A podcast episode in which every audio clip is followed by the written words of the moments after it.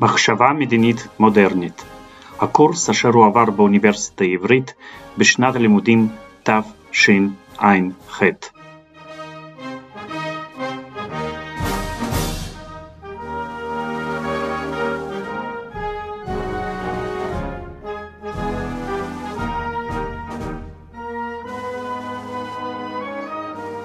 ברוכים הבאים. אז בשיעור האחרון אני דיברתי על הליברליזם הצרפתי באופן כללי, והיום אני רוצה לדבר בהרחבה על הליברל הצרפתי אולי המפורסם ביותר, שהוא אלכסיס דה טוקוויל. טוקוויל חי בין השנים 1805 ל-1859, והוא פרסם רק שני ספרים, אם כי הוא כתב עוד כמה כתבים. הספר הראשון שהוא פרסם נקרא על הדמוקרטיה באמריקה. טוקוויל טייל באמריקה כשהוא היה בן 25, וכתב את הספר, את הכרך הראשון של הספר, כעבור 5 שנים כשהוא היה בן 30. ובספר הזה הוא ניתח את החברה והמשטר הפוליטי של ארצות הברית של אמריקה. ואת הספר האחר טוקוויל פרסם כמה שנים לפני מותו, והספר הזה נקרא המשטר הישן והמהפכה. זה ספר היסטורי שמנתח את הגורמים להתפרצות המהפכה הצרפתית. טוקוויל התכוון לכתוב מחקר כולל על המהפכה, שאמור היה להתפרס על פני מספר כרכים, אבל הוא הספיק לסיים רק את הכרך הראשון, שאותו הוא פרסם כספר. אבל למרות שהוא לא פרסם הרבה, מה שהוא כן פרסם, הפך אותו לאחד מהוגי דעות המפורסמים והחשובים של אירופה. כשהספרים שלו פורסמו, הם מיד זכו להצלחה והפכו לרבי מחר. והם השפיעו מאוד על הוגי דעות שונים. למשל, ג'ון סטיורט מיל, שמאוד העריץ את טוקוויל. ולא רק זאת, בנוסף לפופולריות המיידית של שני הספרים האלה, הם נשארו עד היום ספרי יסוד בתחומים שלהם. למשל, הספר של טוקוויל על אמריקה מצוטט עד היום בין ספרי היסוד בחקר של החברה האמריקאית במאה ה-19. והתזה שלו על המהפכה הצרפתית עדיין משפיעה על ההיסטוריונים של המהפכה. זה מקרה יחסית נדיר. אין הרבה ספרים מאותה תקופה שעדיין נתפסים כרלוונטיים היום. אז זה לא אומר כמובן שכל מה שטוקוויל אמר מקובל היום על המומחים. יש חוקרים שחורקים על טוקוויל לגבי פרט זה או אחר בכתביו, או אפילו לגבי הטענות הכלליות שלו. אבל אפילו אלה שמבקרים אותו עדיין מרגישים צורך להתמודד עם הטענות שלו. כתביו של טוקוויל עדיין מהווים אתגר עבור אינטלקטואלים וחוקרים. ומה הסיבות להשפעה כל כך גדולה של הספרים האלה?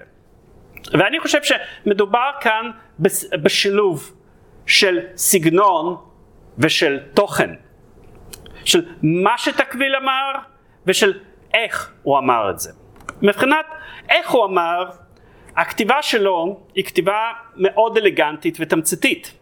הוא יודע להתמקד בעיקר, ויש לו יכולת לשים לב בדיוק לפרטים החשובים ביותר, ולתאר ולנתח אותם בצורה ממוקדת ומסוגננת היטב. אבל מבחינת מה הוא אמר, הדבר הבולט אצל טוקוויל זה חוש האינטואיציה שלו. הוא לא הרבה בתחזיות, אבל כאשר הוא העז לחזות דברים, בהרבה מקרים התחזיות האלה התממשו. למשל, מקרה מפורסם, הנאום של טוקוויל בינואר 1848 בפרלמנט הצרפתי. שם הוא תקף את הממשלה של גיזו ואמר, יש לי תחושה שכולנו יושבים על סיר מים רותחים. רוב הצרים שישבו בעולם לא התייחסו למה שהוא אמר ברצינות, וכעבור חודש פרצה מהפכה. ודוגמה אחרת קצת יותר משמעותית. ב-1840, כאשר מדינות אירופה נתפסו ככוח הדומיננטי בעולם, וכאשר מרבית ההוגים האירופאים היו בעלי נקודת מבט אירופו-צנטרית, לטוקוויל כבר הייתה דעה שונה. והנה מה שאומר בקרח השני של על הדמוקרטיה באמריקה. הוא אומר כך, ואני מתנצל קצת על המליצות בתרגום, התרגום העברי שאני משתמש בו, זה תרגום של אהרון אמיר, זה טעות גדולה של המול. כן, שני עמים גדולים יש בעולם כיום, שיצאו מנקודות שונות, אלא שדומה כאילו צועדים הם לעבר אותה מטרה. אלה הם הרוסים והאנגלו-אמריקנים. כיבושיו של אמריקני מושגים בכוח המחרשה. אלה של הרוסי בכוח החרב. הראשון סומך על האינטרס הפרטי להשגת מטרתו, והוא קורא דרור לכוחם ושכלם הישר של הבריות, בלי להנחותם. משנהו מרכז במובן מה את כל עוצמתה של החברה בידי איש אחד. אמצעי הפעולה של הראשון הוא החופש, של משנהו העבדות. נקודות המוצא שלהם שונות, והוא עדין בנתיבותיהם, אף על פי כן דומה כאילו על פי תוכנית נעלמה, בחרה ההשגחה לתת בידי כל אחד מהם את גורלה של מחצית כדור הארץ. כן, וזה תיאור מדויק של ההיסטוריה של 120 שנכתב ב-1840. אז מי היה טוקוויל? טוקוויל נולד במשפחה אריסטוקרטית מאוד מיוחסת. אביו השתייך לאצולה נורמנדית מסורתית. אמו הייתה קרובת משפחתו של סופר מפורסם רייני שטברין, ונכדתו של איש בשם מלרב. מלרב היה שופט צרפתי חשוב של המאה ה-18, שדגל בתפיסות רפורמיסטיות וקדם ליברליות, ובמסגרת תפקידו הוא היה זה שנתן אישור לפרסום האנציקלופדיה של הפילוסופים הפריזאים. כאשר פרצה המהפכה הצרפתית הוא כבר היה בגמלאות, אבל כאשר החל המשפט של המלך לואי 16 הוא התנדב להיות הסנגור של המלך ושלם על כך מחיר. כעבור מספר חודשים הוא נעצר והוצא להורג. לפניו הוצאו להורג מרבית בני משפחתו. הוריו לעתיד של טוקוויל גם הם היו בכלא, וגם להם ציפה גורל דומה, ורק נפילתו של רובספייר הצילה אותם. אבל האירוע הזה שבר אותם. אמו של טוקוויל סבלה מהפרעות נפשיות במשך כל שאר חייה. אז טוקוויל נולד במשפחה אריסטוקרטית שסבלה במישרין מהמהפכה הצרפתית, והתפיסות הפוליטיות של המשפחה שלו היו מלוכניות אנטי מהפכניות. קרוביו אפילו לא תמכו בנפוליאון. הם שמרו אמונים ליורש העצר הלגיטימי שהפך אחר כך למלך לואי ה-18 בתקופת הרסטורציה. טוקוויל גדל במסורת המלוכנית והאריסטוקרטית וקיבל חינוך קתולי אדוק. אבל בגיל 16 הוא עבר משבר נפשי שהוא תיאר אותו כמשבר של אובדן האמונה. הוא הפסיק להיות קתולי מאמין וגם התחיל להטיל ספק בתפיסת העולם המלוכנית שמרנית. בשנות ה-20 הוא הלך בפריז להקשיב להרצאות של פרופסורים ליברליים כמו פרנסואה גיזו, והוא התקרב בעמדותיו לליברליים. כאשר פרצה המהפכה ביולי 1830, הקריירה של אביו נבלמה, משום שמשפחתו נשארה נאמנה למלך הקודם ולא רצתה לתמוך בלואי פיליפ ובמשטר הליברלי החדש. לעומת זאת, טוקוויל קיבל את המשטר החדש, והמעשה הזה הטיל צל כבד על יחסיו עם משפחתו. טוקוויל הסכים לשרת את הממשל ונסע בשליחות מטעמו. באותו זמן הממשלה רצתה לבצע רפורמה של בתי הכלא, והיא שלחה את טוקוויל ואת ידידו גוסטב דה בומון לארצות הברית לחקור את מערכת הענישה שהייתה קיימת שם אז. אבל במהלך שהותו באמריקה טוקוויל עסק לא רק במחקר על בתי הכלא, אלא ניצל את הנסיעה על מנת לקבל כל מידע אפשרי על אודות אופייה של החברה האמריקאית בכלל. ובשנת 1835 הוא פרסם את הכרך הראשון של על הדמוקרטיה באמריקה. וכתוצאה מהפרסום של הספר הוא זכה לפופולריות ונבחר לפרלמנט. אם כי הקריירה הפוליטית שלו לא הייתה כל כך מוצלחת. היה לו מזג רוח עצמאי, גאוותני וסוער. הוא לא ידע להתחנף ולהתפשר, והוא הפך יותר ויותר ביקורתי כלפי המשטר של לואי פיליפ. לאחר המהפכה של 1848, כאשר לואי נפוליאון בונפרט נבחר לנשיא רפובליקה, טוקוויל מונה לתפקיד של שר החוץ, אבל נאלץ להתפטר כעבור כמה חודשים. ב-1851 הוא התנגד להפיכה של לואי נפוליאון ונכלא לתקופה קצרה יחד עם צירי פרלמנט אחרים שלא הסכימו להישבע אמונים לנפוליאון. נאסר עליו לעסוק בפעילות פוליטית, ולכן את שאר ימי חייו הוא הקדיש למחקר ולכתיבה.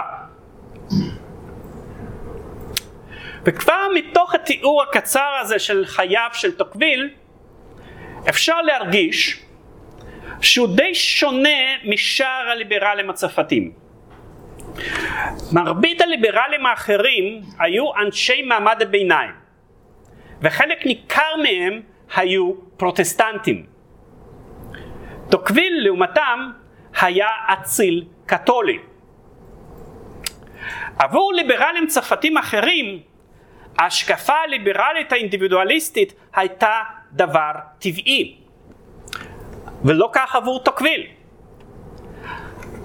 הליברליזם של טוקוויל הוא תוצאה של התפתחות אינטלקטואלית מיוחדת, התפתחות שלא הייתה מצופה מבין מעמדו, ואשר יצרה קרע בינו לבין סביבתו החברתית הטבעית.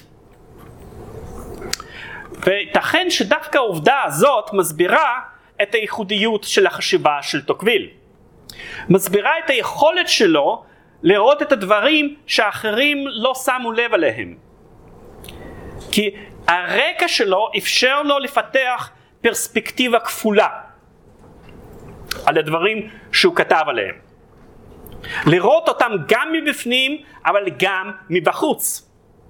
הוא השתייך לליברליזם הצרפתי, אבל המוצא שלו לא היה בורגני ליברלי. הוא הכיר היטב את המציאות האמריקאית, אבל הוא היה צרפתי. עכשיו, כאשר מישהו נולד בתוך מציאות מסוימת, נולד נניח אמריקאי או בורגני, הוא תופס את המציאות הזאת כמציאות מובנת מאליה. הוא לא צריך לחקור אותה. הוא לא שואל שאלות קשות. הוא מקבל את אורח החיים הליברלי באופן טבעי. כי הוא התרגל לאורח החיים הזה. לעומת זאת, עבור טוקוויל, לאמץ ליברליזם זאת החלטה מודעת. ברגע מסוים הוא מגיע למסקנה שהליברליזם המודרני יותר צודק מהחברה האריסטוקרטית. ועבורו ההחלטה להיות ליברל נתפסה כדבר שנגזר ממחויבות מוסרית. עבור טוקוויל ליברליזם היווה מעין חלופה לנוצרות. אמנם הוא הפסיק להיות איש מאמין, אבל הוא המשיך לדבוק בערכים שהוא ראה אותם כערכים העומדים ביסוד המוסר הנוצרי. והוא חשב שליברליזם הוא זה שמבטא את הערכים האלה. אז עבור טוקוויל להיות ליברל זאת בחירה מצפונית. והוא ניסה בכל כוחו לקשור קשרים עם אנשי מעמד הביניים. הוא אפילו התחתן עם אישה ממעמד הביניים. אבל בנפשו ובתרבותו הוא נשאר אריסטוקרט. הוא הרגיש הכי נוח בחברתם של אריסטוקרטים אחרים. הם מספרים עליו שפעם הוא נתקע באיזה בית שהוא התארח, כי המשרת שהיה אמור לפתוח עבורו את הדלת נעלם לכמה שעות. ואחת הסיבות שטוקוויל לא התברג בתוך הממשל הליברלי של לואי פיליפ הייתה שהוא סלד מהרוח של הבורגנות, הרוח של סחר מחר, הרוח של שחיתות שאפיינה את אותו ממשל. וכמי שהתחנך על התרבות האריסטוקרטית הגבוהה, טוקוויל החשיב גם את האמריקאים לחסרי תרבות. הוא ציין באחד המקומות שלו בספר את עדר הנימוסים אצל האמריקאים ואת חוסר הטקט שלהם. למשל הוא כתב, כשאני רוצה להפסיק את השיחה עם האמריקאי ואני מתחיל לשתוק, הוא לא מבין את הסימן הזה. הוא חושב שאני פשוט עייף וממשיך לדבר. אז טוקוויל נקרא בין שני עולמות, בין שתי מערכות ערכים. העולם האריסטוקרטי הישן מצד אחד, והעולם הבורגני החדש, או כמו שטוקוויל היה אומר, העולם הדמוקרטי מצד שני. ואני אביא כאן ציטוט נוסף מטוקוויל, וזה הקטע שבו הוא מתאר ניגוד בין שתי מערכות ערכים. הערכים האריסטוקרטיים מול הערכים הדמוקרטיים.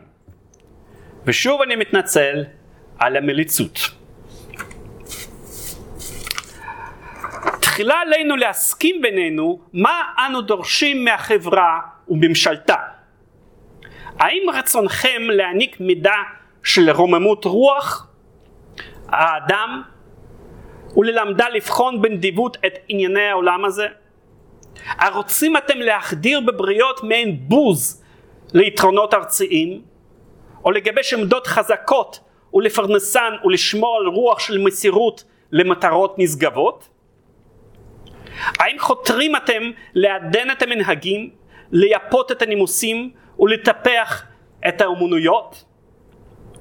ואולי לשקוד על אהבת השירה, הגדולה והתפארת? האם אתם חותרים לבנות עם שיהיה מסוגל להשפיע בכוח אדירים על כל יתר האומות? כלום תועידו אותו לאותן עלילות נעלות, אשר תהיה אחרית מהמצב אשר תהיה, יחקק זכרן לעד בהיסטוריה. אם בכך אתם רואים את המטרה העיקרית שצריכים בני אדם לשים לעצמם, אל לכם לבחור בשלטון הדמוקרטיה. לא הוא שיוליך אתכם לבטח אל המטרה. אבל אם נראה לכם שכדאי להפנות את פעילותו המוסרית והאינטלקטואלית של האדם אל צורכי החיים החומריים ולנצלה ליצרת רווחה, אם סבורים אתם שהבינה נושאת ברכה לאדם יותר מהגאונות, אם לא שמתם לכם למטרה ליצור מידות של גבורה אלא הרגלים של שלום, אם מוטב לכם לחזות בפגמים מאשר בפשעים, ומעדיפים אתם להתקל פחות במעשים נאצלים ובלבד שתפחת השחיתות, אם תחת לפעול בתוך חברה זוהרת די לכם שתחיו בחברה משגשגת, ולבסוף אם לדעתכם אין מטרה עיקרית של שלטון להקנות לכלל האומה כוח ותפארת רבים ככל האפשר, אלא להשיג לכל אחד מן הנמנים עמה רווחה רבה ככל האפשר ולהצלו ממצוקה ככל האפשר, אם אמנם לכך אתם שואפים, אין לכם אלא להשוות את תנאי חייהם של הבריות ולכונן את המשטר הדמוקרטי.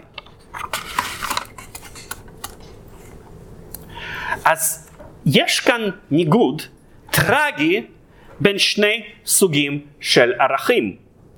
הערכים האריסטוקרטיים שמדגישים גדולה, גבורה, שמעודדים אומנויות ואת הנימוסים, והערכים הדמוקרטיים שבנויים עבור איש קטן, איש שחפץ בשלווה ושלום וברווחה אישית. לא מדובר כאן במערכת ערכים אחת טובה ואחת רעה. טוקוויל מודע למשיכה וליופי שיש לשתיהן, כי שתיהן מבטאות משהו חשוב, משהו בעל ערך, ובשתיהן יש גם דברים שליליים. מערכת הערכים האריסטוקרטית אומנם מלאת זוהר, גבורה, אצילות נפש, אבל היא משיגה את כל הדברים האלה באמצעות של אי צדק, אי שוויון, אלימות ופשעים אחרים. ואורח החיים הדמוקרטי הוא אכן צודק ואכן דואג לרווחת הכל, אבל הוא גם יוצר בינוניות, קטנוניות, הורס את התרבות האמיתית ואת הנימוסים. והטרגדיה של העולם המודרני היא שאי אפשר לשלב בין התכונות הטובות של שני אורחות החיים האלה. שאם מוותרים על אריסטוקרטיה, כנראה שצריכים לוותר גם על אותם הדברים היפים שהיא מייצגת. ואותו דבר נכון גם אם מוותרים על הדמוקרטיה. אז באיזה משתי מערכות האלה צריך לבחור? וכאן טוקוויל אומר שני דברים. קודם כל, היסטוריה כבר החליטה במקומנו. הערכים האריסטוקרטיים הם נחלת העבר. העולם צועד לכיוון של שוויון, לכיוון של דמוקרטיה, וצריך להשלים עם זה. ושנית, זה נכון גם מוסרית, שהעולם הולך בכיוון הזה. כי בין שתי מערכות הערכים צריך לבחור זאת שהצדק בצדה, וזאת מערכת הערכים הדמוקרטית, כי היא בנויה על הכרה בערך השווה של כל אדם, והשוויון תואם את המוסר והצדק הנוצרי. לכן צריך לתמוך בסדר החדש. אבל בעיני טוקוויל זאת צריכה להיות תמיכה עם עיניים פקוחות, תמיכה עם המודעות שהסדר המודרני טומן בעצמו גם חסרונות. אז מבחינה תרבותית טוקוויל עדיין נשאר אריסטוקרט צרפתי קתולי, אבל מבחינה פוליטית הוא בוחר בדרך של ליברל שאוהד את החברה הבורגנית האנגלו-אמריקאית.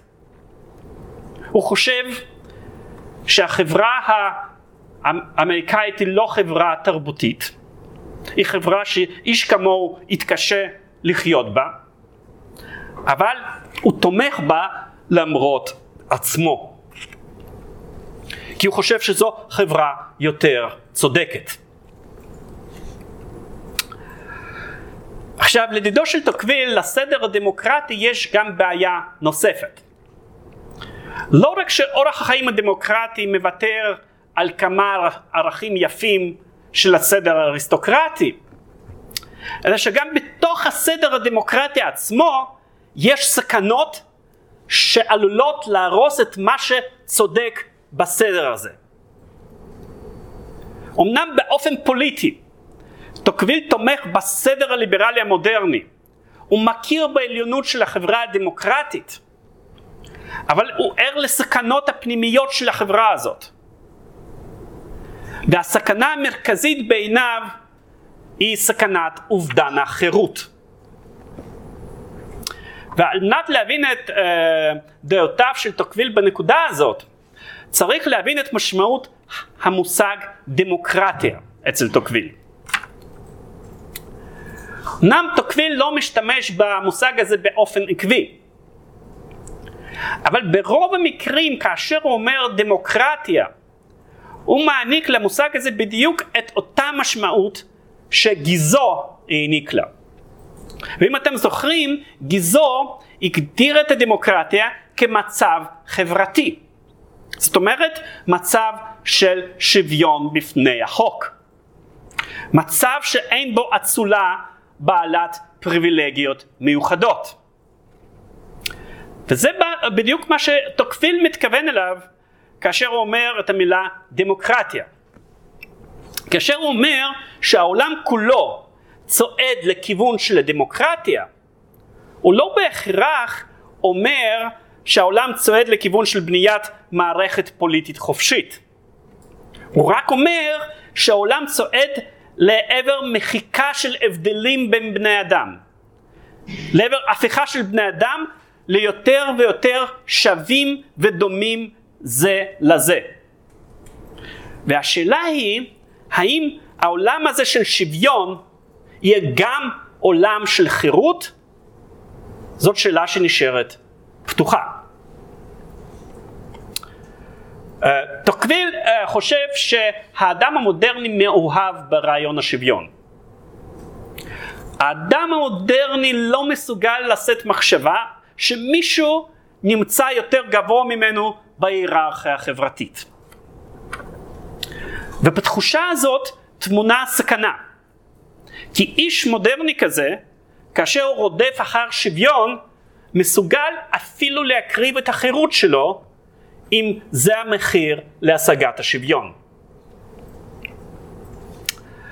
טוקוויל חושב שבעיקרון, שוויון וחירות תואמים זה את זה. כאשר שורר בחברה שוויון מרבי, כאשר אין שום פריבילגיות בחברה, שוררת שם גם החירות המרבית. אבל הבעיה נוצרת בשלב הביניים, במהלך ההתקדמות לקראת החירות והשוויון המרבי. בשלב הזה, השגת יותר שוויון עלולה לגרום לפחות חירות. וכאן טוקוויל מושפע ממונטסקייה. הרי אצל מונטסקייה יש שני סוגים של משטר שמבוסס על שוויון.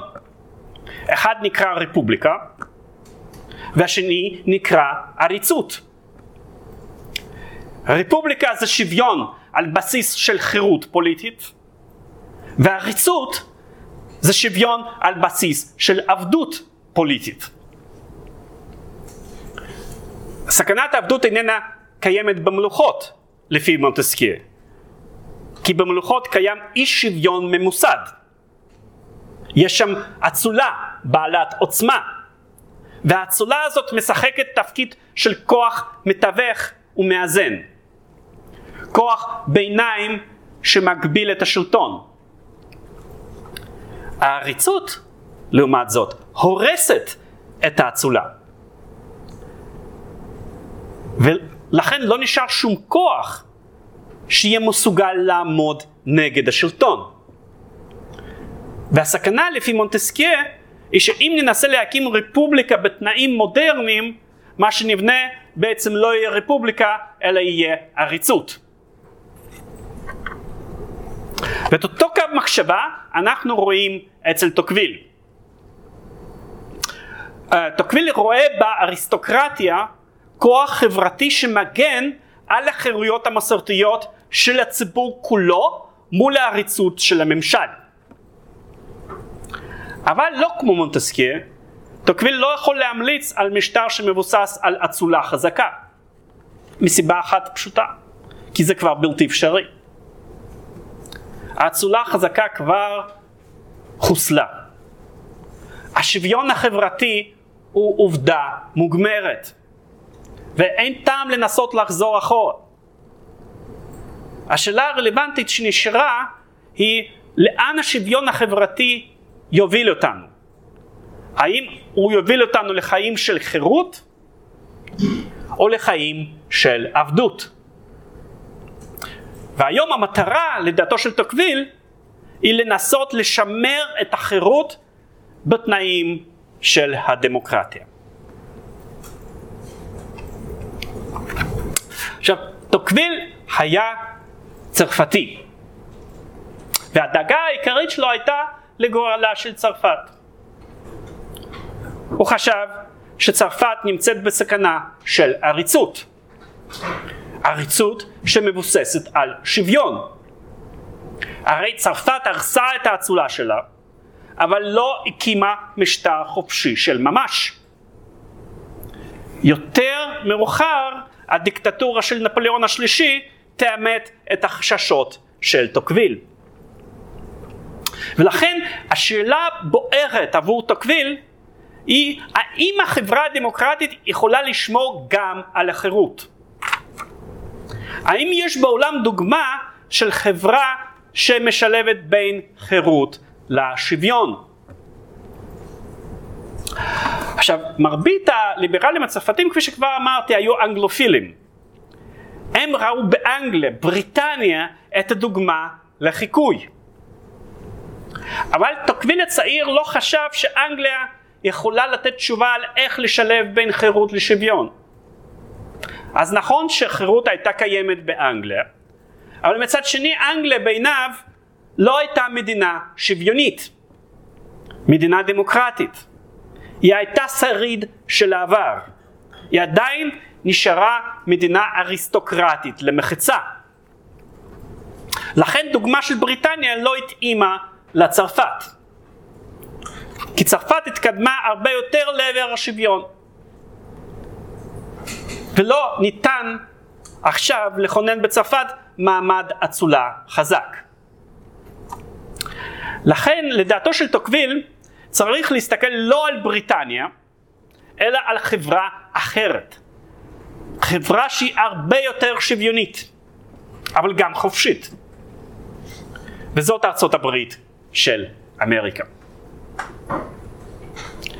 ולדעתו של טוקוויל, האמריקאים כן הצליחו לשלב בין שוויון לחירות.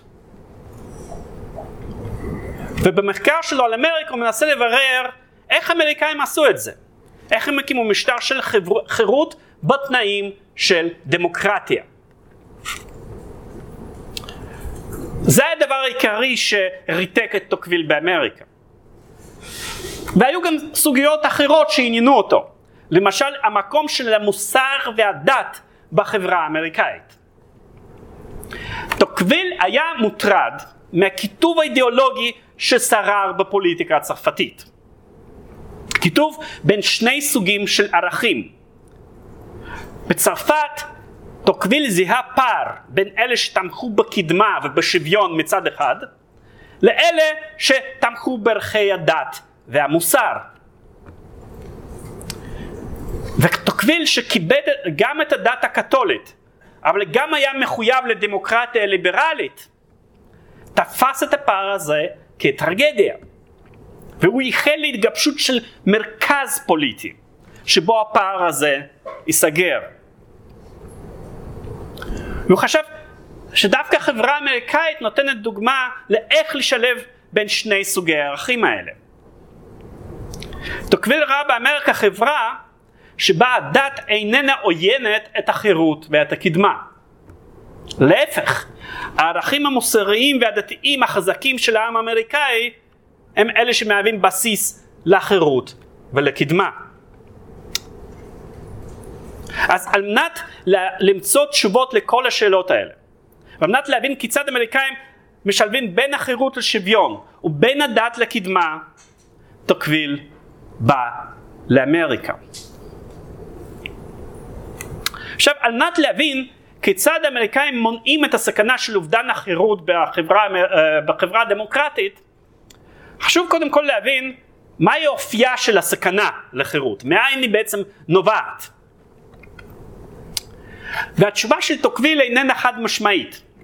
לפעמים נדמה כי הוא חושב שחברה דמוקרטית עלולה ליצור עריצות דמוקרטית מיוחדת, עריצות של הרוב, עריצות שמבוססת על השתתפות אקטיבית של המונים בפוליטיקה. ולפעמים נדמה כי הוא חושב שבדמוקרטיה קיימת גם סכנה של עריצות רגילה, עריצות של שלטון שיחסל את כל שרידי השתתפות של העם בפוליטיקה. ונתחיל מעריצות הרוב. עריצות הרוב זאת סכנה טיפוסית לחירות בחברה שוויונית. חברות כאלה נשלטות בדרך כלל על ידי בינוניות, והבינוניות סולדת מכל אחד שהוא מקורי, נבדל, שונה. היא סולדת מכל אחד שהוא מעל הרמה הבינונית, ולכן לבן אדם הטוב ביותר קשה להגיע לשררה בחברה כזאת, אם הוא לא מחזר אחר הטעם של ההמון. ההמון בוחר באנשים שתואמים את הרמה שלו, ואז נוצרת הסכנה שהרוב יכפה את הטעם שלו על החברה כולה. ומבחינה מסוימת, עריצות הרוב זה דבר הרבה יותר מסוכן מהעריצות של אדם בודד, כי עריץ בודד מודע לכך שהוא לבד, והוא חושש מדעת הקהל. יש דברים שעריץ רגיל לא יכול לעשות. מונטסקייה פעם קרא לאימפריה העות'מאנית עריצות שממותנת על ידי הדת. זאת אומרת, אפילו סולטן הטורקי הכל יכול לא מסוגל לעשות דברים שעומדים בניגוד ליסודות הנורמות הדתיות ובניגוד לדעת הקהל שתומכת בנורמות האלה. לעומת זאת, בדמוקרטיות כוח הבלימה של דעת הקהל לא קיים, כי דעת הקהל היא השליט. כל מה שרוב עושה מבטא את הרצון של דעת הקהל, וברגע שהרוב מחליט לעשות משהו, אי אפשר למנוע את זה. וטוקוויל מביא לדוגמה את חופש הביטוי. במדינות דמוקרטיות, גבולות חופש הביטוי הם צרים מאוד, הרבה יותר צרים מאשר במדינות הדמוקרטיות. אבל מבחינה מסוימת, היכולת להביע דעה לא מקובלת, דעה נון-קונפורמיסטית, הרבה יותר גדולה דווקא בחברה האוטוקרטית. אמנם שליט אוטוקרטי יכול לשלוח לכלא את מי שמביע דעה אסורה, אבל אותו אדם שהולך לכלא יודע שדעת הקהל השקיטה ניצבת מאחוריו, וזה מעניק לו תמיכה מוסרית שמחזקת את רוחו, נותנת לו את הכוח להמשיך. לעומת זאת, בחברות דמוקרטיות גבולות חופש הביטוי הם נוקשים, אם כי יותר רחבים, וכמעט בלתי אפשרי לחצות את הגבולות האלה. מי שחוצה אותם ואומר משהו שלא מקובל על דעת הקהל זוכה לבוז ולהקעה מצד החברה, ואז אין לו איפה לחפש תמיכה מוסרית. בן אדם כזה נשאר לגמרי לבד. וזאת אחת הדוגמאות לסכנה שתמונה בחברות הדמוקרטיות. סכנה של השתלטות הרוב ודעת הקהל על כל היבטי החיים החברתיים. סכנה של קביעה של נורמות של הרוב הבינוני על כל חברי החברה. בבקשה. אבל זה יותר בדמוקרטיה ליברלית, לא? כאילו העניין הזה של עריצות הרוב. הסכנה של עריצות הרוב נמצאת יותר בדמוקרטיה ליברלית. לעומת? כאילו לעומת דמוקרטיה. טוב, לעומת דמוקרטיה. כאילו דמוקרטיה ליברלית זה רמה מעל שבעצם מקצינה את עריצות הרוב. לעומת דמוקרטיה שאינה ליברלית. אז ככה, כן, קודם כל אני ממליץ, לא, בסדר, אז כמה, אני לא חושב שקיימת דמוקרטיה לא ליברלית. אין חיה כזאת בעולם המודרני. ואם מעניין אתכם הטיעון, אני מציע שתלכו ליוטיוב ותראו את ההרצאה שלי, למה לא קיימת דמוקרטיה לא ליברלית, אוקיי? זה דבר ראשון. דבר שני, שוב, חשוב מאוד לשים לב לכך ששימוש של טוקוויל במילה דמוקרטיה הוא משתנה. לפעמים כשהוא מדבר על דמוקרטיה הוא פשוט מדבר על מצב חברתי שוויוני. אז לא כל מה שקורא דמוקרטיה, היום אנחנו היינו קוראים לזה דמוקרטיה בכלל. והדבר השלישי, כן, עריצות הרוב במקרה הזה זו תופעה של מה שאנחנו קוראים דמוקרטיה ליברלית. ורוב ההשפעה של עריצות הרוב לא מתבטא דווקא בחוקים, אלא בקונפורמיזם החברתי. כן, אז זה מסביר את הנקודה. והוא מדבר גם על התחום הזה של חברה הטרוגנית מול חברה הומוגנית. רב תרבותיות זה עניין יותר מאוחר, אז מן הסתם הוא לא דיבר על רב תרבותיות. הוא לא דיבר על רב תרבותיות, אבל הוא כן נגע אני לא אדבר על זה, אבל הוא כן נגע בנסיבות מיוחדות של העבדים השחורים.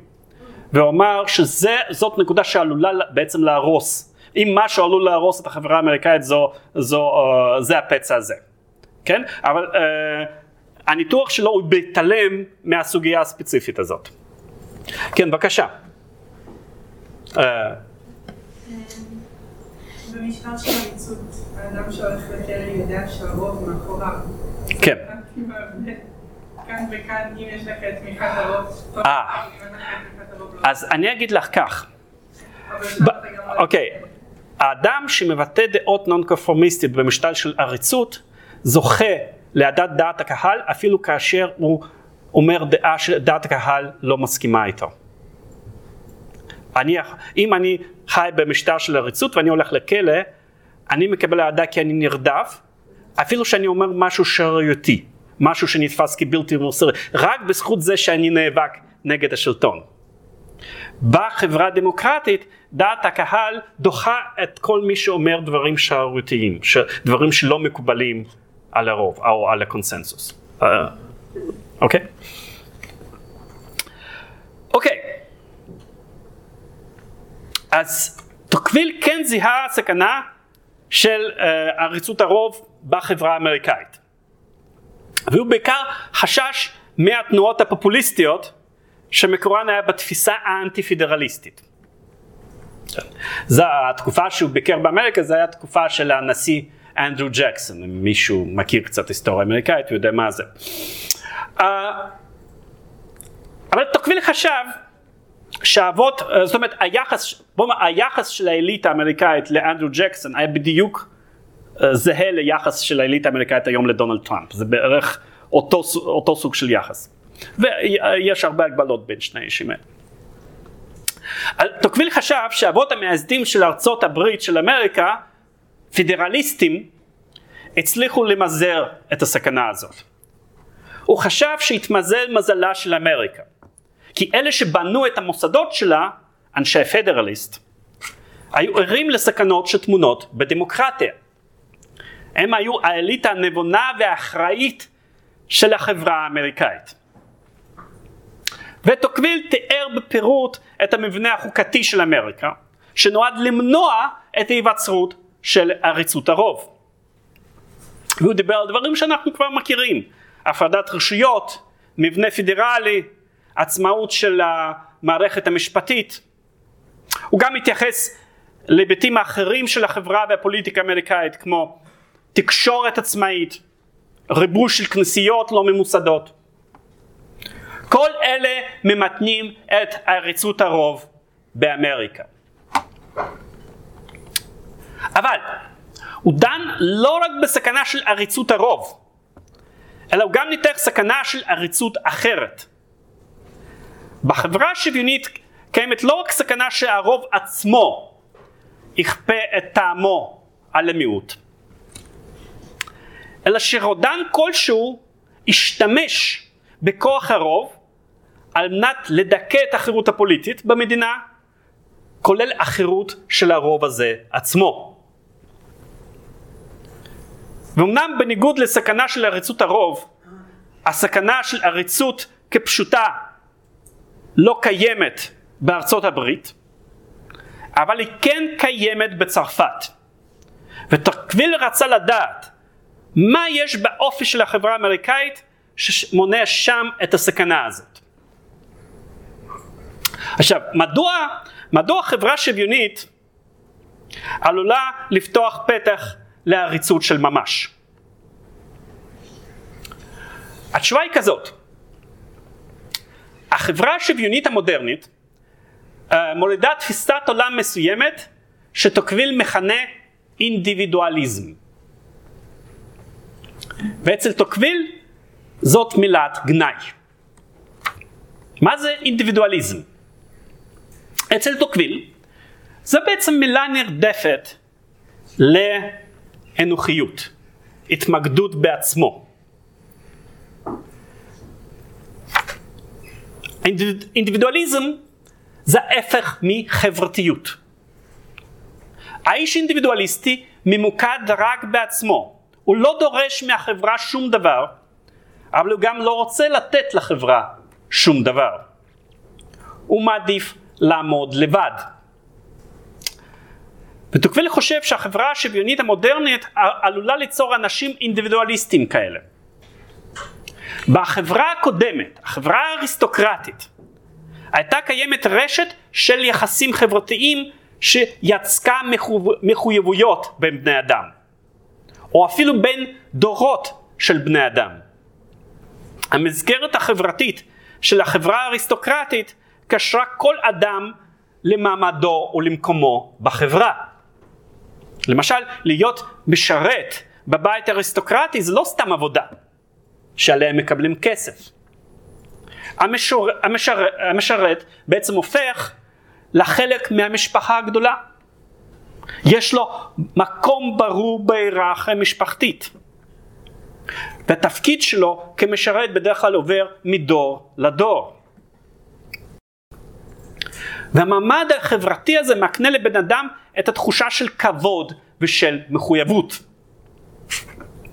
לעומת זאת, בחברה הדמוקרטית שקיימת בה ניידות חברתית מתמדת, בני אדם אינם מרגישים ממש קשורים למקום החברתי שלהם. קשרים בבני אדם נרקמים ומתנתקים כל הזמן. ולכן כל אחד נשאר בקשר ממשי רק עם עצמו. ולדעתו של טוקוויל, מצב כזה הוא קרקע פוריה לעריצות. כי כל רודן אוהב שהנתינים שלו דואגים רק לעצמם, שהם מופרדים זה מזה. כי אז הם לא יכולים לסמוך זה על זה, להתאחד על מנת להיאבק נגד הרודן. לבן אדם בודד אין עוצמה מספקת על מנת שיוכל להתייצב נגד העוצמה של המכונה השלטונית. לכן בחברה מפורדת כזאת, בחברה האינדיבידואליסטית, חברה אטומיסטית, קל לעריצות להשליט את מרותה. ואפילו במקומות שבהם אין למדינה רצון להשתלט על חיי החברה, האופי האינדיבידואליסטי של האזרחים מכריח את המדינה ללכת בכיוון של העריצות. כי בני אדם אינדיבידואליסטים אינם רוצים ואינם יודעים איך לשתף פעולה זה עם זה. אין להם תרבות של שיתוף פעולה. ובלי שיתוף פעולה הם לא יכולים לדאוג לדברים הבסיסיים בחיים שלהם. אי אפשר לסלול כביש, לבנות בית ספר בלי שיתוף פעולה. ואז המדינה נגררת לעסוק בדברים שהאזרחים הבודדים אינם מסוגלים לטפל בהם. וככל שעובר הזמן, כך ההתערבות השלטונית מתפשטת ליותר ויותר תחומים של החיים. וזה מצדו מחזק עוד יותר את האופי האינדיבידואליסטי של החברה. כי עכשיו האזרחים מתרגלים לעובדה שהמדינה מטפלת בכל דבר. ואז הם מצפים שהמדינה תעשה הכל עבורם. הם כבר לא מסוגלים ליטול יוזמה בידיהם. הם הופכים לבני אדם פסיביים, בני אדם כמעט משותקים. אבל האמריקאים, חושב טוקוויל, כן מצאו דרך להיאבק נגד הסכנה הזאת. הוא חשב כי יש משהו באופי הלאומי האמריקאי שמונע את ההתפתחות של אינדיבידואליזם. מה זה? מה שמונע את ההתפשטות של אינדיבידואליזם באמריקה זה התרבות של שיתוף פעולה חברתי. אמריקה היא ארץ של התאגדויות וולונטריות. אזרח אמריקאי ממוצע רגיל להתאגד בכל מיני ארגונים למען כל מיני מטרות. מרבית הפרויקטים החברתיים שבאירופה נעשים על ידי בירוקרטיה ממשלתית ובבריטניה על ידי אצילים בעלי אמצעים, באמריקה נעשים על ידי יוזמה של התאגדויות וולונטריות. כאשר צריך לייסד בית ספר, לסלול כביש, לבנות כנסייה, האמריקאי לא מחכה למדינה.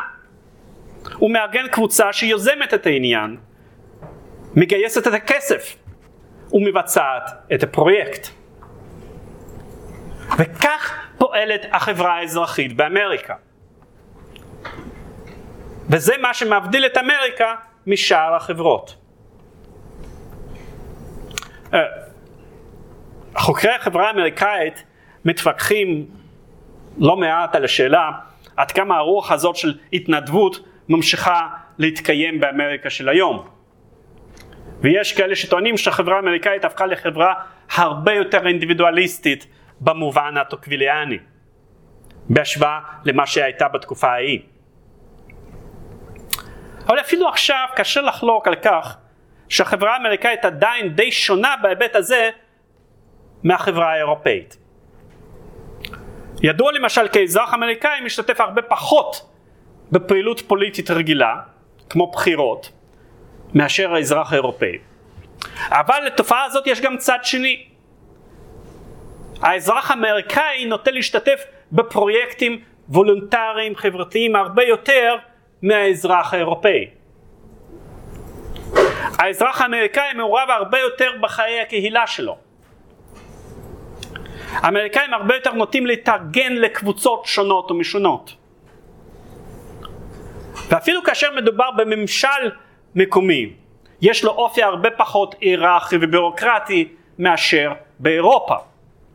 למשל, האזרח האמריקאי הוא זה שבוחר בעלי תפקידים שאחראים על מערכת החינוך בעיר שלהם, או לפעמים האלה שאחראים על איסוף הזבל. אז כל אזרח כך מרגיש מעורב אישית בסוג זה של פעילות מוניציפלית. אוקיי, אז נחזור לטוקוויל. טוקוויל, כן, בבקשה. הוא מדבר על ההיבטים השליליים של האינדיבידואליזם, על העניין הזה של מימוש עצמי שנגרם כאילו בזכות האינדיבידואליזם או שהוא... המימוש, לא, אני חושב, מבחינתו האינדיבידואליזם מתבטא במימוש של אינטרס, אבל אינטרס זה לא בהכרח מימוש עצמי במובן הנעלה של המילה. הוא רואה את האינדיבידואליזם כתופעה בורגנית ושמבטאת מנטליות בורגנית. דווקא המחויבות לדברים יותר נעלים, דווקא המחויבות אריסטוקרטית, זה מבחינתו מה שבאופן שלם מאפשר לבן אדם לממש את עצמו. ולא אינדיבידואליזם הצער מהסוג שהוא מתאר.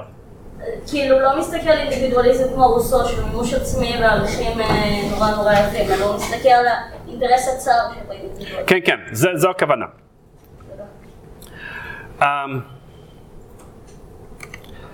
אז טוקוויל ייחס חשיבות רבה לתופעה החברתית הזאת של שיתוף פעולה וולונטרי. והוא ראה באגודות הוולונטריות את הפתרון לאיך לשמר את החירות בחברה הדמוקרטית. כמו מונטסקייה, טוקוויל חשב שבחברה האריסטוקרטית החירות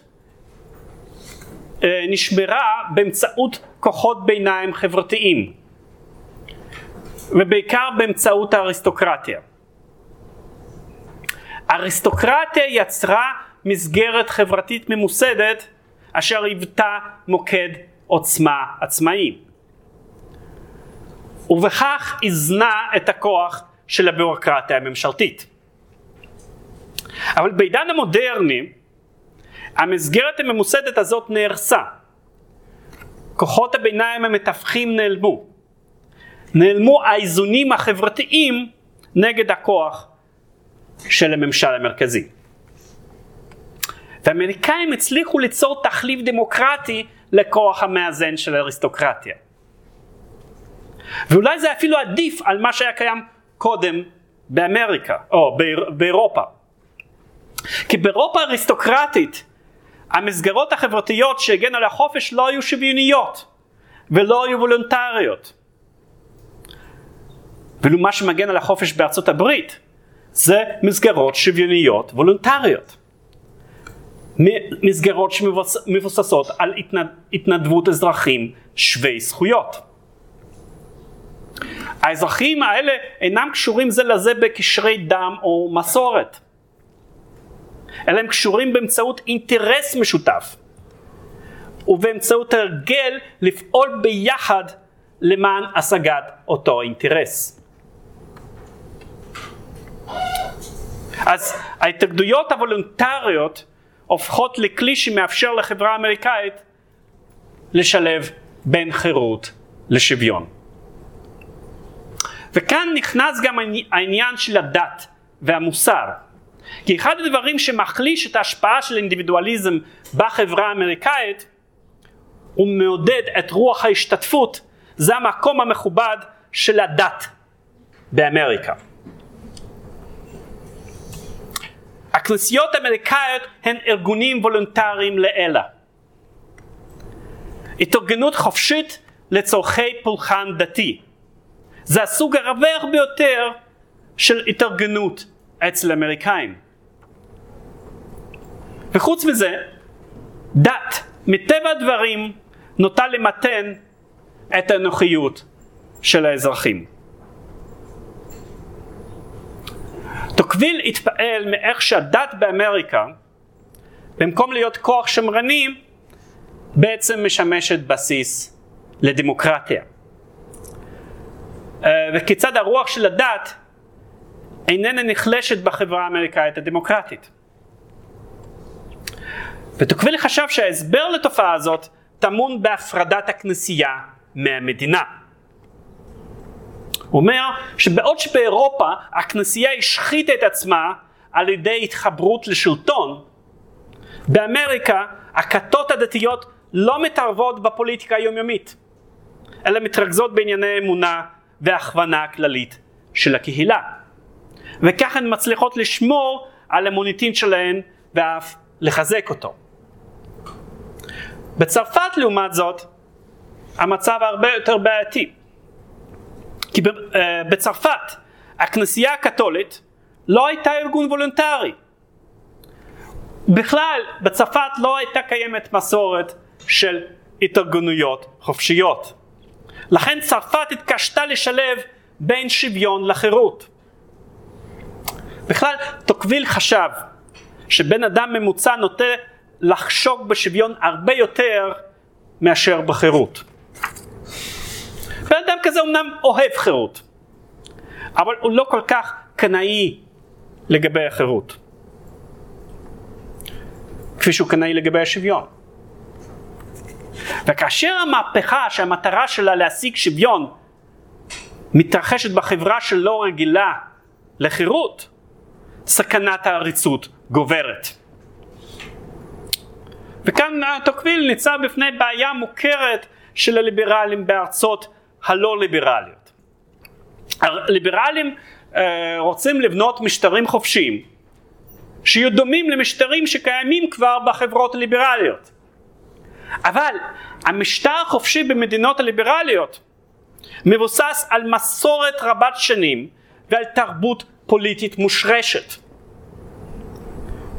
למשל באמריקה בעיני טוקוויל, החירות נשענת על ההרגל של התושבים להתאגד לארגונים וולונטריים. אבל איך אפשר לבנות משטר חופשי אצל בני אדם שלא רגילים לשיתוף פעולה וולונטרי? שאין להם ניסיון בממשל עצמי, כמו צרפתים לפני המהפכה. אולי בכלל לא כדאי ליזום שם רפורמות ליברליות, כי הן רק יביאו רודנות חדשה והרבה יותר אכזרית? לא, זאת לא תשובה של טוקוויל. אמנם הוא מודע לסכנה שתמונה במהפכות. כמובן שהעם שרגיל לעבדות ושפתאום מקבל חירות פוליטית, איננו יודע איך להתנהג בצורה אחראית. אבל קיים רק דבר אחד שיכול ללמד עם כזה להיות חופשי.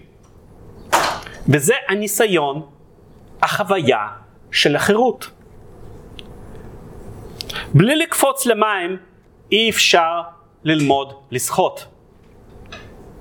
העם שאף פעם לא השתתף בתהליך פוליטי, לא יודע איך לעשות פשרות, איך לנהל משא ומתן, איך לחשוב על האינטרס הציבורי לטווח ארוך וכו' וכו'.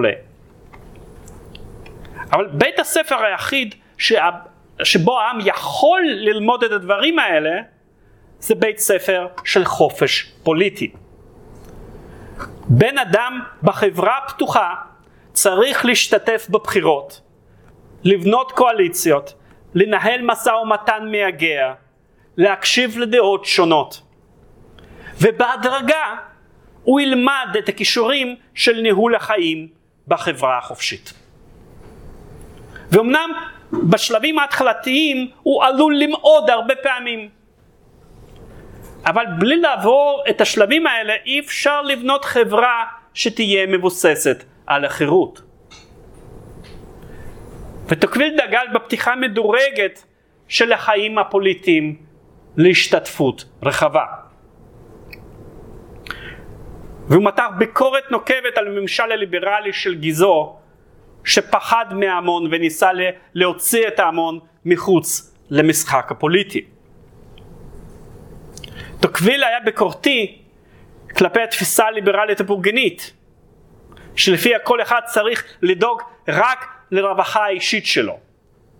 כי מי שדואג לרווחה האישית שלו ורק לה, הוא יוכל להשלים גם מדיקטטורה הבזויה ביותר, אם היא תספק לו רווחה כלכלית מסוימת.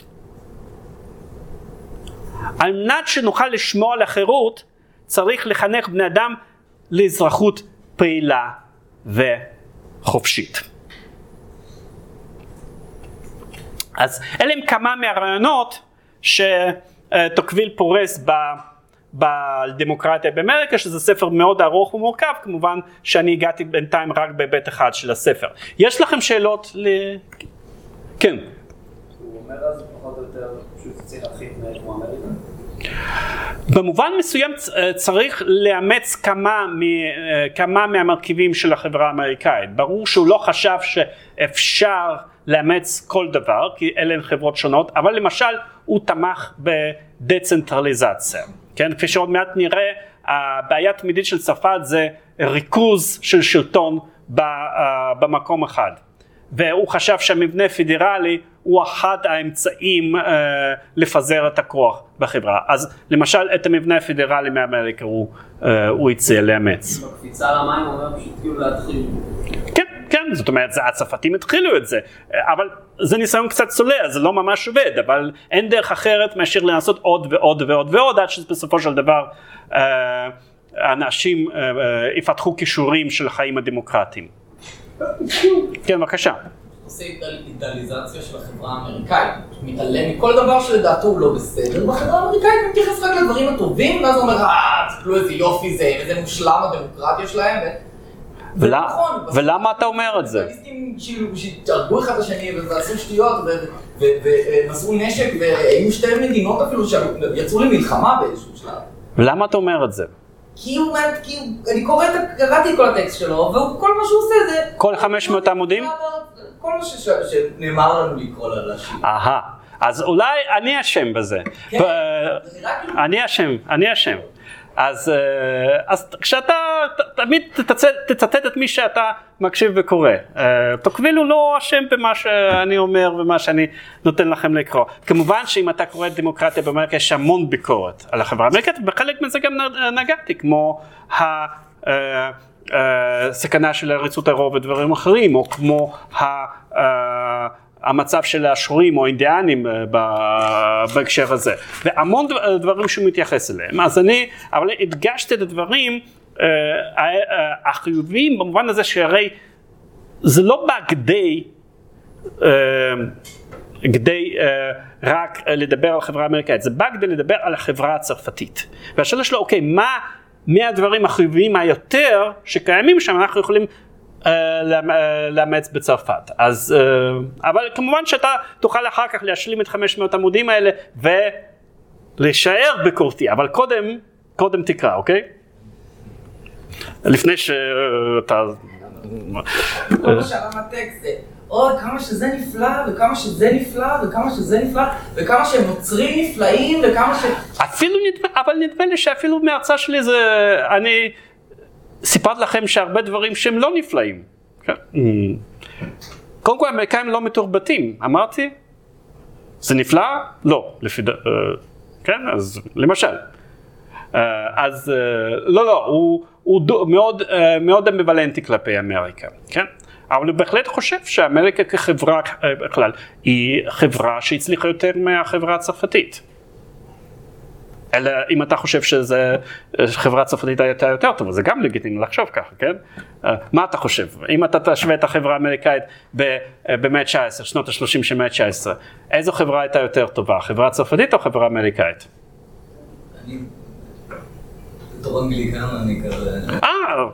אני בסדר, אני גם, אתה יודע, כשיש דילמה, לכל יהודי צריך להחליט אם הוא יהודי קתולי, יהודי פרוטסטנטי, כאילו, מבחינת הסגנון הדתי של האחדות שלו. אז אני תמיד אומר, כאילו, יש דברים טובים כאן ושם, אז כאילו, אנגליקני. אוקיי.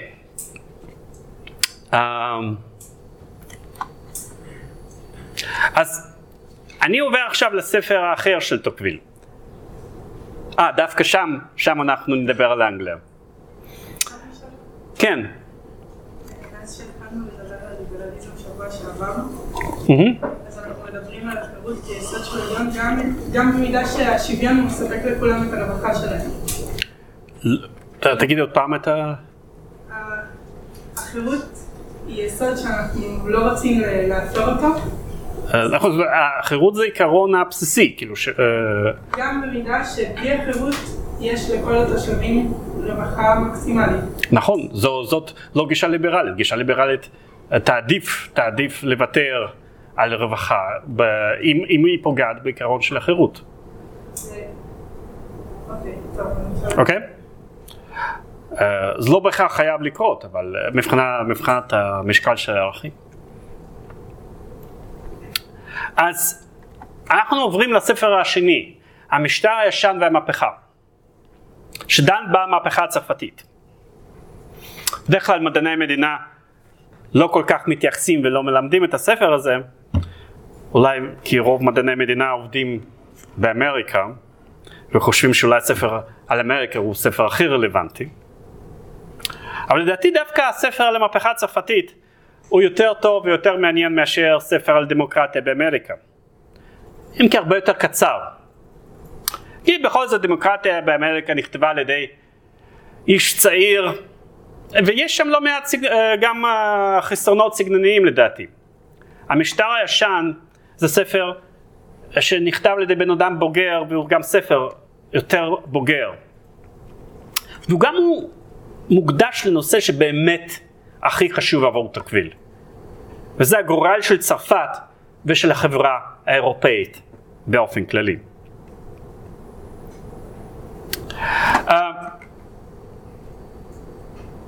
מבחינה מסוימת, הספר הזה משתלב יותר טוב בהגות הליברלית בצרפת מהספר הראשון. כי בעל הדמוקרטיה באמריקה, שני דברים מבדילים את טוקוויל משאר הליברלים הצרפתים. קודם כל הנושא עצמו. טוקוויל הלך לחקור את ארצות הברית, ואילו הליברלים בדרך כלל נהגו להשוות את צרפת עם אנגליה. ושנית, טוקוויל, למרות הליברליזם שלו, היה מאוד ביקורתי כלפי מושג האינדיבידואליזם. וליברלים רבים ראו את עצמם כאינדיבידואליסטים. עכשיו, בספר שלו על המהפכה הצרפתית, טוקוויל חוזר להשוואה האופנתית בין צרפת לבריטניה. והוא לא מביע ביקורת על אינדיבידואליזם. ומה שיכול להסביר את ההבדל בין שני הספרים זה העיתוי השונה שלהם. כאשר טוקוויל כתב את על דמוקרטיה באמריקה, הממשלה בצרפת הייתה ממשלה ליברלית. וטוקוויל פיתח יחס אמביוולנטי כלפי הליברליזם הזה. אמנם הוא תמך ברעיונות הליברליים, אבל הוא לא הסכים עם השקטת החיים הפוליטיים במדינה. לעומת זאת, כאשר הוא כתב את הספר למהפכה הצרפתית, הממשל בצרפת היה ממשל של עריצות. מרבית מנהיגי ליברלים היו נאלצו להפסיק את הפעילות הפוליטית שלהם ואפילו לצאת לגלות. והספר של טוקוויל הוא בעצם ספר של ביקורת על המשטר של נפוליאון השלישי. והגנה על הליברליזם הצרפתי. אז הספר הזה במובן מסוים מבקש להחיות את המסורת הליברלית, שנרמסה באותן שנים על ידי העריצות הפופוליסטית של נפוליאון. אבל זאת לא הסיבה היחידה לעיין בספר הזה. מלבד המשמעויות הפוליטיות, יש שם גם ניתוח היסטורי מעניין וחדשני. השאלה שטוקוויל שואל את עצמו שם, היא מהן הסיבות שגרמו למהפכה הצרפתית? ומה המהפכה הזאת השיגה? הדעה הרווחת הייתה שהמהפכה הצרפתית שינתה את פני צרפת ללא הכר, שהיא הרסה את המסגרות הישנות, כמו הצולה והכנסייה, ובנתה חברה אחרת לגמרי. כמובן שהיו חילוקי דעות בנוגע לשאלה האם זה היה טוב או רע. אבל לפחות הייתה הסכמה שזה מה שהמהפכה עשתה. וטוקוויל ניסה להפריך את הדעה הזאת. הוא טען שהמהפכה עצמה לא שינתה הרבה. שמרבית ההתפתחויות שמיוחסות למהפכה בעצם התרחשו לפני כן. לדעתו, המהפכה סימלה לא את השבר, אלא את ההמשכיות בהיסטוריה הצרפתית. לטוב או לרע. טוקוויל רצה להראות שבעצם המשטר הישן כבר ביצע את המהפכה החברתית. והמהפכה הפוליטית שהחלה ב-1789 היוותה רק נקודת סיום של תהליך ארוך שנים, שהחל תחת המשטר הישן. והתרחשה באלימות כזאת רק כי הממשל לא השכיל להביא את התהליך הזה על ידי סיום. מלך פחות הססני ויותר אכזרי מלואי 16 היה מבצע את המהפכה מלמעלה בכוחות עצמו. הוא היה מכתיר את עצמו למנהיג המהפכה. אז מהי אותה מהפכה חברתית שבוצעה על ידי המשטר הישן. מדובר כאן בתהליך שנמשך כ-200 שנה. והתהליך הזה התאפיין קודם כל בריכוז ובבירוקרטיזציה גוברת של החיים החברתיים באמצעות המנגנון המנהלי הבירוקרטי, שבראשו עמד המלך עצמו. לאט לאט התפקידים הניהוליים עברו מידי האצולה לידי הבירוקרטיה. גברה התערבות של המנגנון הבירוקרטי בענייני החברה. החיים הפוליטיים, הציבוריים והתרבותיים רוכזו בעיר הבירה, פריז. סתם דוגמה אנקדוטלית כדי שתרגישו את ההבדל. אתם למדתם איך לצטט ספרות אקדמית, נכון? אתם צריכים לציין עיר, הוצאה ושנה, נכון? ואם אתם מצטטים ספרים אקדמיים אמריקאים, זה יכול להיות Chicago, University of Chicago Press, New York, Belknap Press, Berkeley, University of California Press. אתם מצטטים ספרים בגרמנית, זה יכול להיות פרנקפורט זורקאמפ, ברלין, ולטר דה גרויטר, ועוד המון המון ערים.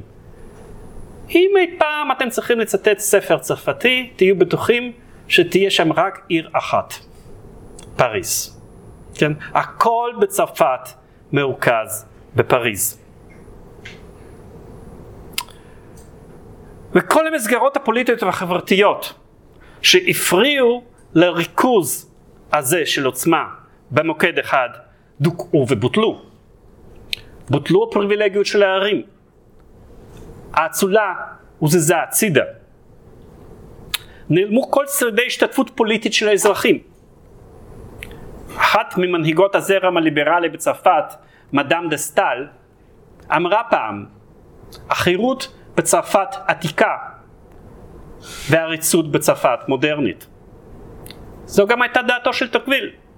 הוא ראה את ההיסטוריה הצרפתית כתהליך של רמיסת חירויות מסורתיות של הצרפתים בידי המנגנון השלטוני של המלוכה.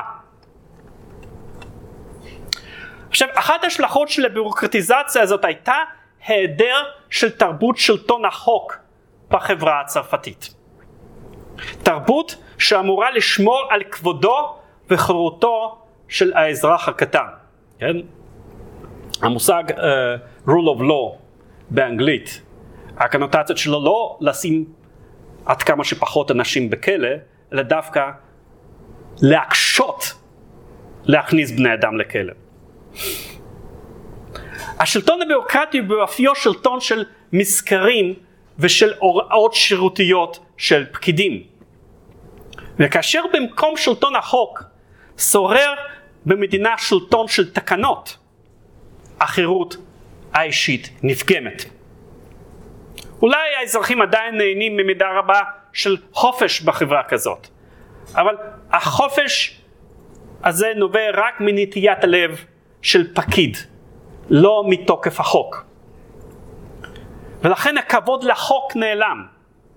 ואם בני אדם ממלאים אחר הכללים בחברה כזאת, הם עושים זאת לא משום שהם מכבדים את החוק.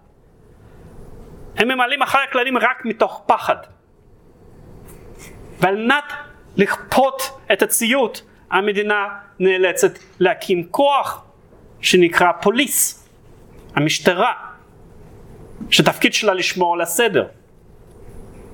וכאן טוקוויל מצביע על הבדל בין צרפת לאנגליה, כי הכבוד לחוק הוא חלק אינטגרלי מאופיו של העם האנגלי.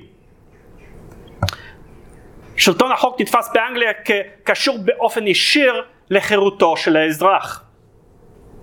וטוקוויל מספר סיפור על מהגר צרפתי שהגיע לאיזשהו כפר באנגליה, ובאותו זמן התרחש שם שוד מזוין. והמהגר הצרפתי ההוא הזדעזע לשמוע דברים שאמר עיקר האנגלי בתגובה. אוקיי, אבל לפחות אין לנו משטרה בכל מקום כמו בצרפת. הצרפתי הזה לא יכול לתפוס איך זה שבן אדם יכול להעדיף את ההיעדר של כוח משטרתי על פני שמירה על הסדר ברחובות.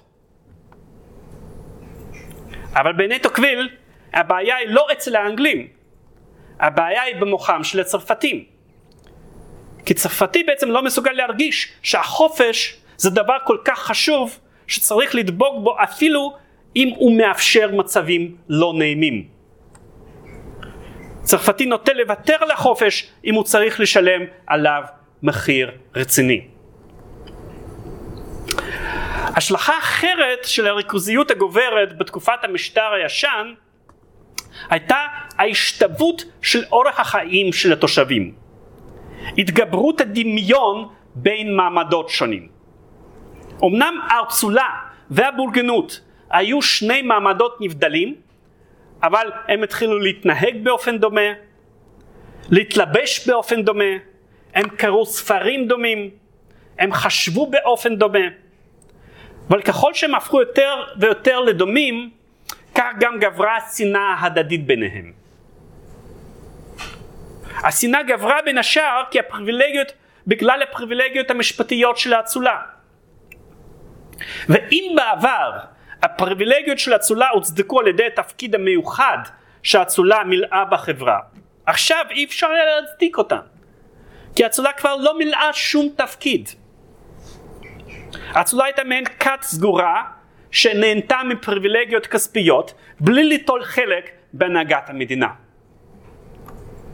ואפשר להשוות את זה עם האצולה באנגליה, אומר טוקוויל.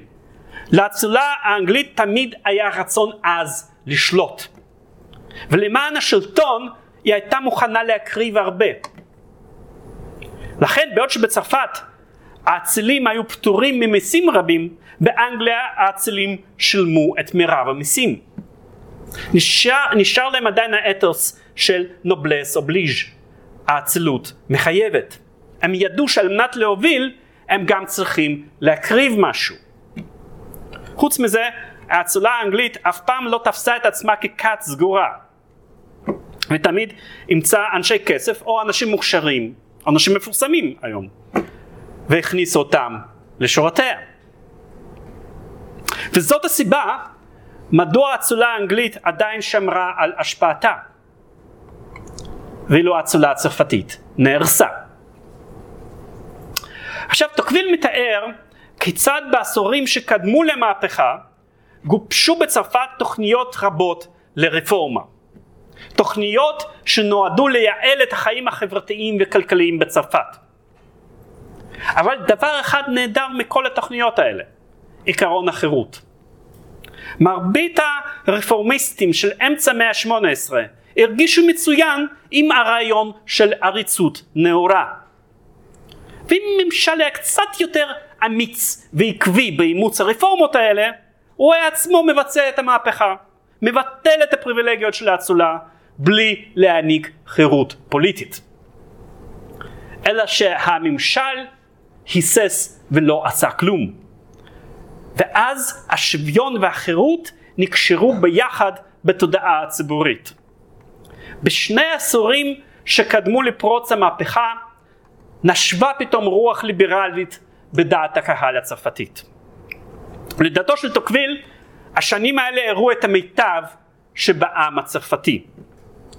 כל המעמדות החלו להיאבק למען שינוי, לדרוש יותר חופש וצדק.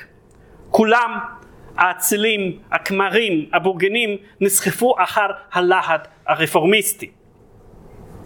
אבל הבעיה הייתה שבהיעדר של ניסיון פוליטי של ממש, הם נגררו אחר הדעות המופשטות של האינטלקטואלים הרדיקליים. וזה מה שהוליד את הטרגדיות של המהפכה.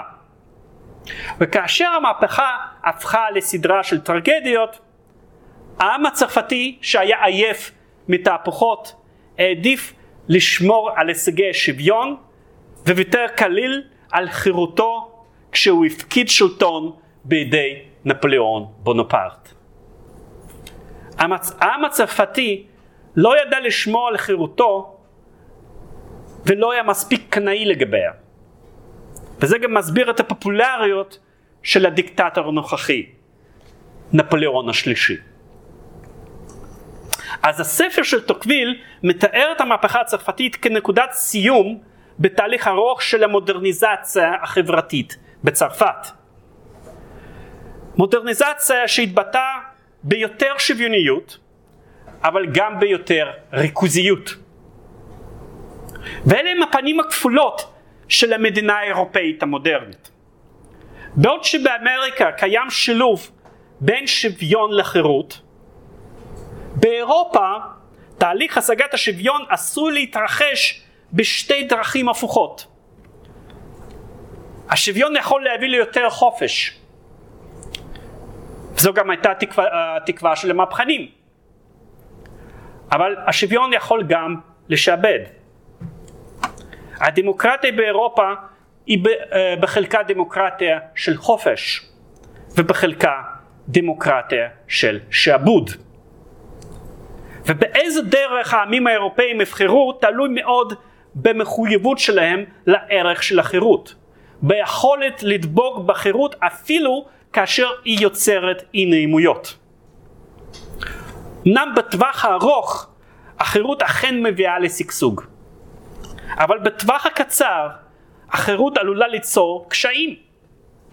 והעם שלא רגיל להעריך את החירות כערך בפני עצמו, עלול לוותר על החירות בתמורה לפת לחם ולשקט חברתי. שאלות? אוקיי, אז אנחנו סיימנו עם הליברליזם, ובשיעור הבא אנחנו מתחילים לדבר על סוציאליזם. תודה רבה לכם.